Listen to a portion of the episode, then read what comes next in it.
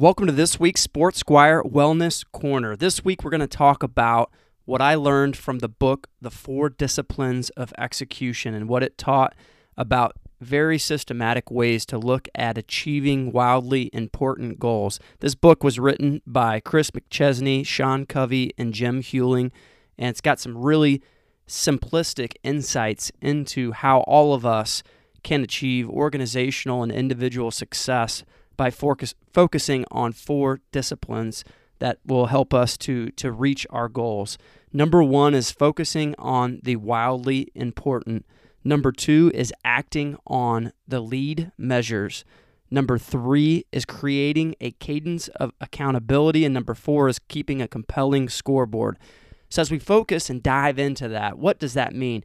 Most important for a lot of us that are, are wanting to get in better shape, we're wanting to, to live a healthier lifestyle and see the fruits of our labor so that we can, you know, give more energy to others and, and have an opportunity to influence in more of an energetic and positive limelight. You know, I think it's important for us to set first things first and to figure out why are we sacrificing our time to go out and and to do our training and to do our exercise and to focus on our mental health, our nutrition, our sleep, everything that could possibly go into your personal wellness, your spiritual walk, you know, and, and the disciplines that that go into that as well. So first things first with discipline 1, you want to identify most importantly what is wildly important to you or to your group, right? And the most important thing is is taking inventory, taking some time to reflect, to be able to put thing, first things first. Number two, acting on lead measures. I've coached on this several times throughout the years, and the, the, the easiest way to explain lead measures is to compare lead versus lag measures. So when you look at lag measures, lag measures are always the results or the outcomes that tend to happen after the fact. You can't control it.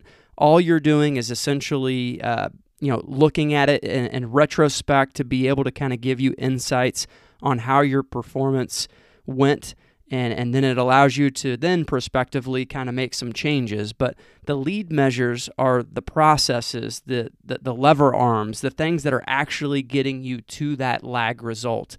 And so the the lead activities are so entirely uh, and specifically important. And so, what I challenge all of you to do is to spend a ton of time once you've identified discipline one with your wildly important goal to figure out number two, how do you identify your lead measures? And that's simply, you know, I'm going to go to bed at nine o'clock every night and I'm going to get up at 5 a.m. every morning.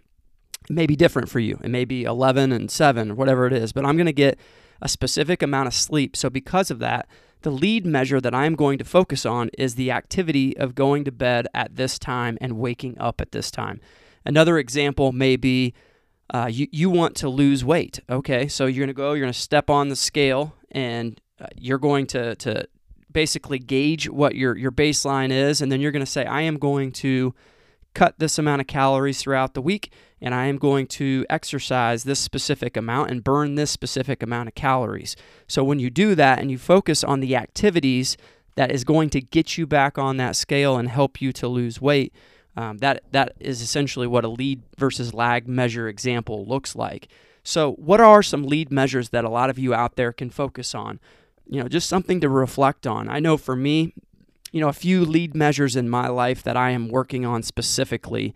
Uh, you know, I have one one of my wildly important goals is is by far my faith and how I can continue to grow uh, in my Christian faith and, and walking with the Lord. And so for me, I've made a wildly important goal to, to dig into the scripture every single morning. And if I want to be able to do that, I have got to set some very specific lead measures that blocks the distractions out first thing in the morning so that I know that I'm getting up and I'm doing that specifically. So for me, it's going to bed at a very specific time. I try to get in bed before 10:30, and then I'm trying to get up before six o'clock, and then that will give me at least 30 minutes of that time in the morning to do that.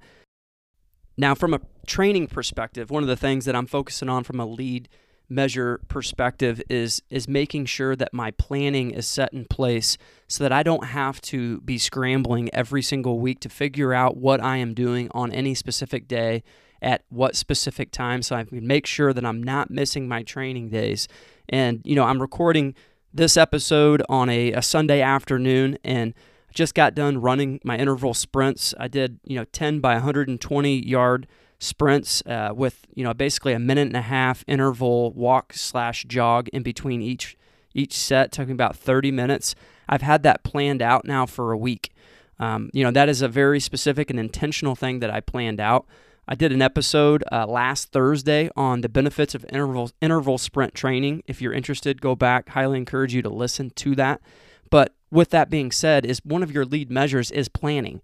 You know, it's not just going through the action and saying, yes, if I do this, A, B, and C, I'm going to get this result. It's wonderful. You've got to do A, B, and C. But before you do A, B, and C, you have to think through what your plan is and what your execution is going to look like so you can visualize, you can map out things that are priority in your life and that you can actually get after it and go back and do it. So that's discipline two. So act on the lead measures, right? Discipline three is creating a cadence of accountability. Extremely important. So what that means is, you know, having an accountability partner, having someone that you trust that's going to push you, whether that's a coach, a leader, uh, a colleague, a friend, whatever it may be. You know, I, have got uh, a couple friends that, you know, um, you know, some are runners, some are uh, power lifters, some are um, bicyclists. Whenever I do a specific activity, I tend to engage with some of those people and I'll send them messages and say, hey, just got done with a uh, 10 by 120 run. How's your running coming along? And you know, it, it's a, it's a fun banter back and forth that allows you to kind of stay accountable to results. You've got friends that are kind of putting social pressure on you to continue to kind of push through. Um, but I think it's healthy if you can find one person that has similar goals as you, that that wants to strive for those similar, wildly important goals. It's very, very awesome to be able to share um, you know some of the success and some of the challenges of a, an ongoing training program and to be able to have that cadence of accountability to help you continue with the consistency of performing those lead measures right?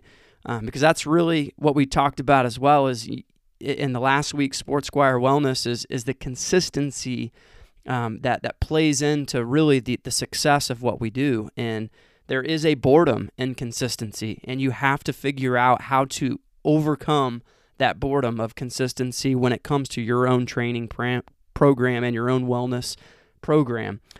Last one, number four, is keep a compelling scoreboard. This is challenging for some people. Some people don't want to take the results or they're not organized or they don't have tools or have not you know done enough digging to figure out how they can keep a compelling scoreboard um, it can be as simple as you know having a Fitbit or an Apple Watch or any type of device that's tracking your heart rate, tracking your steps, tracking your actual movement and activity throughout the day.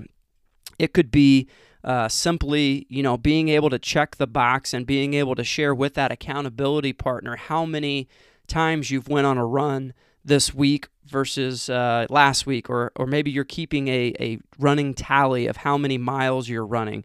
So it kind of gives you some incentive. You know, I remember back in, in the old days in college when I was personal training uh, clients, you know, we used to do these uh, incentive uh, where, hey, go, let's go climb Mount Kilimanjaro, and it was a fake Mount Kilimanjaro, and we put a scale on it, and every time they did a specific workout, they got a specific scalable uh, you know movement up the mountain and then back down the, the mountain. And you know creating kind of that scoreboard is extremely motivating and it's encouraging and it allows you to show yourself that you are making progress and that you are gaining momentum. So that's extremely important on your personal wellness journey. So to wrap up let's talk about this again. So discipline one focus on the wildly important figure out you got to you got to take time to reflect and and take inventory. Think about the things that you want to change in your life and, and go and do it. And number two, act on those lead measures. So figure out, stop dreaming, stop thinking about once you've identified what those wildly important goals are, start slowly getting after what you're going to do. So the lead measures are the actual execution, the getting out, the movement, the the small bites of momentum that are going to get you towards that lag goal. Number three, creating that cadence of accountability, whether that's through another person, whether that's a process, uh, whether it's you know visibility, you know whatever it is to create more accountability for your actions so that you are more consistent is going to be huge for you. And then keep that compelling scoreboard. You want to keep your encouragement, your motivation, your competitive juices flowing. So it's always important to keep that scoreboard so that you know that you're moving somewhere and that you're not just doing this for no good. So hopefully you can take these four disciplines of execution. Highly encourage you if you have not read the book, go get the audio book, pick up the paperback. Unbelievable read. something that has really challenged me and helped me change my mindset over the last several years and has helped me to implement and stop thinking and start doing. So hope you guys found this great as an insight and continue to keep learning and applying your action to your knowledge. And we'll talk to you this Thursday on our full length segment. Have a great week. Thank you for listening to the Sports Squire podcast. Check out the show notes for anything you missed during today's episode. Click subscribe if you haven't already to ensure you get updates on the latest Sports Squire episodes. And remember, as a Sports Squire, your greatest self is found at the intersection of knowledge and action. Don't be normal, be a Sports Squire.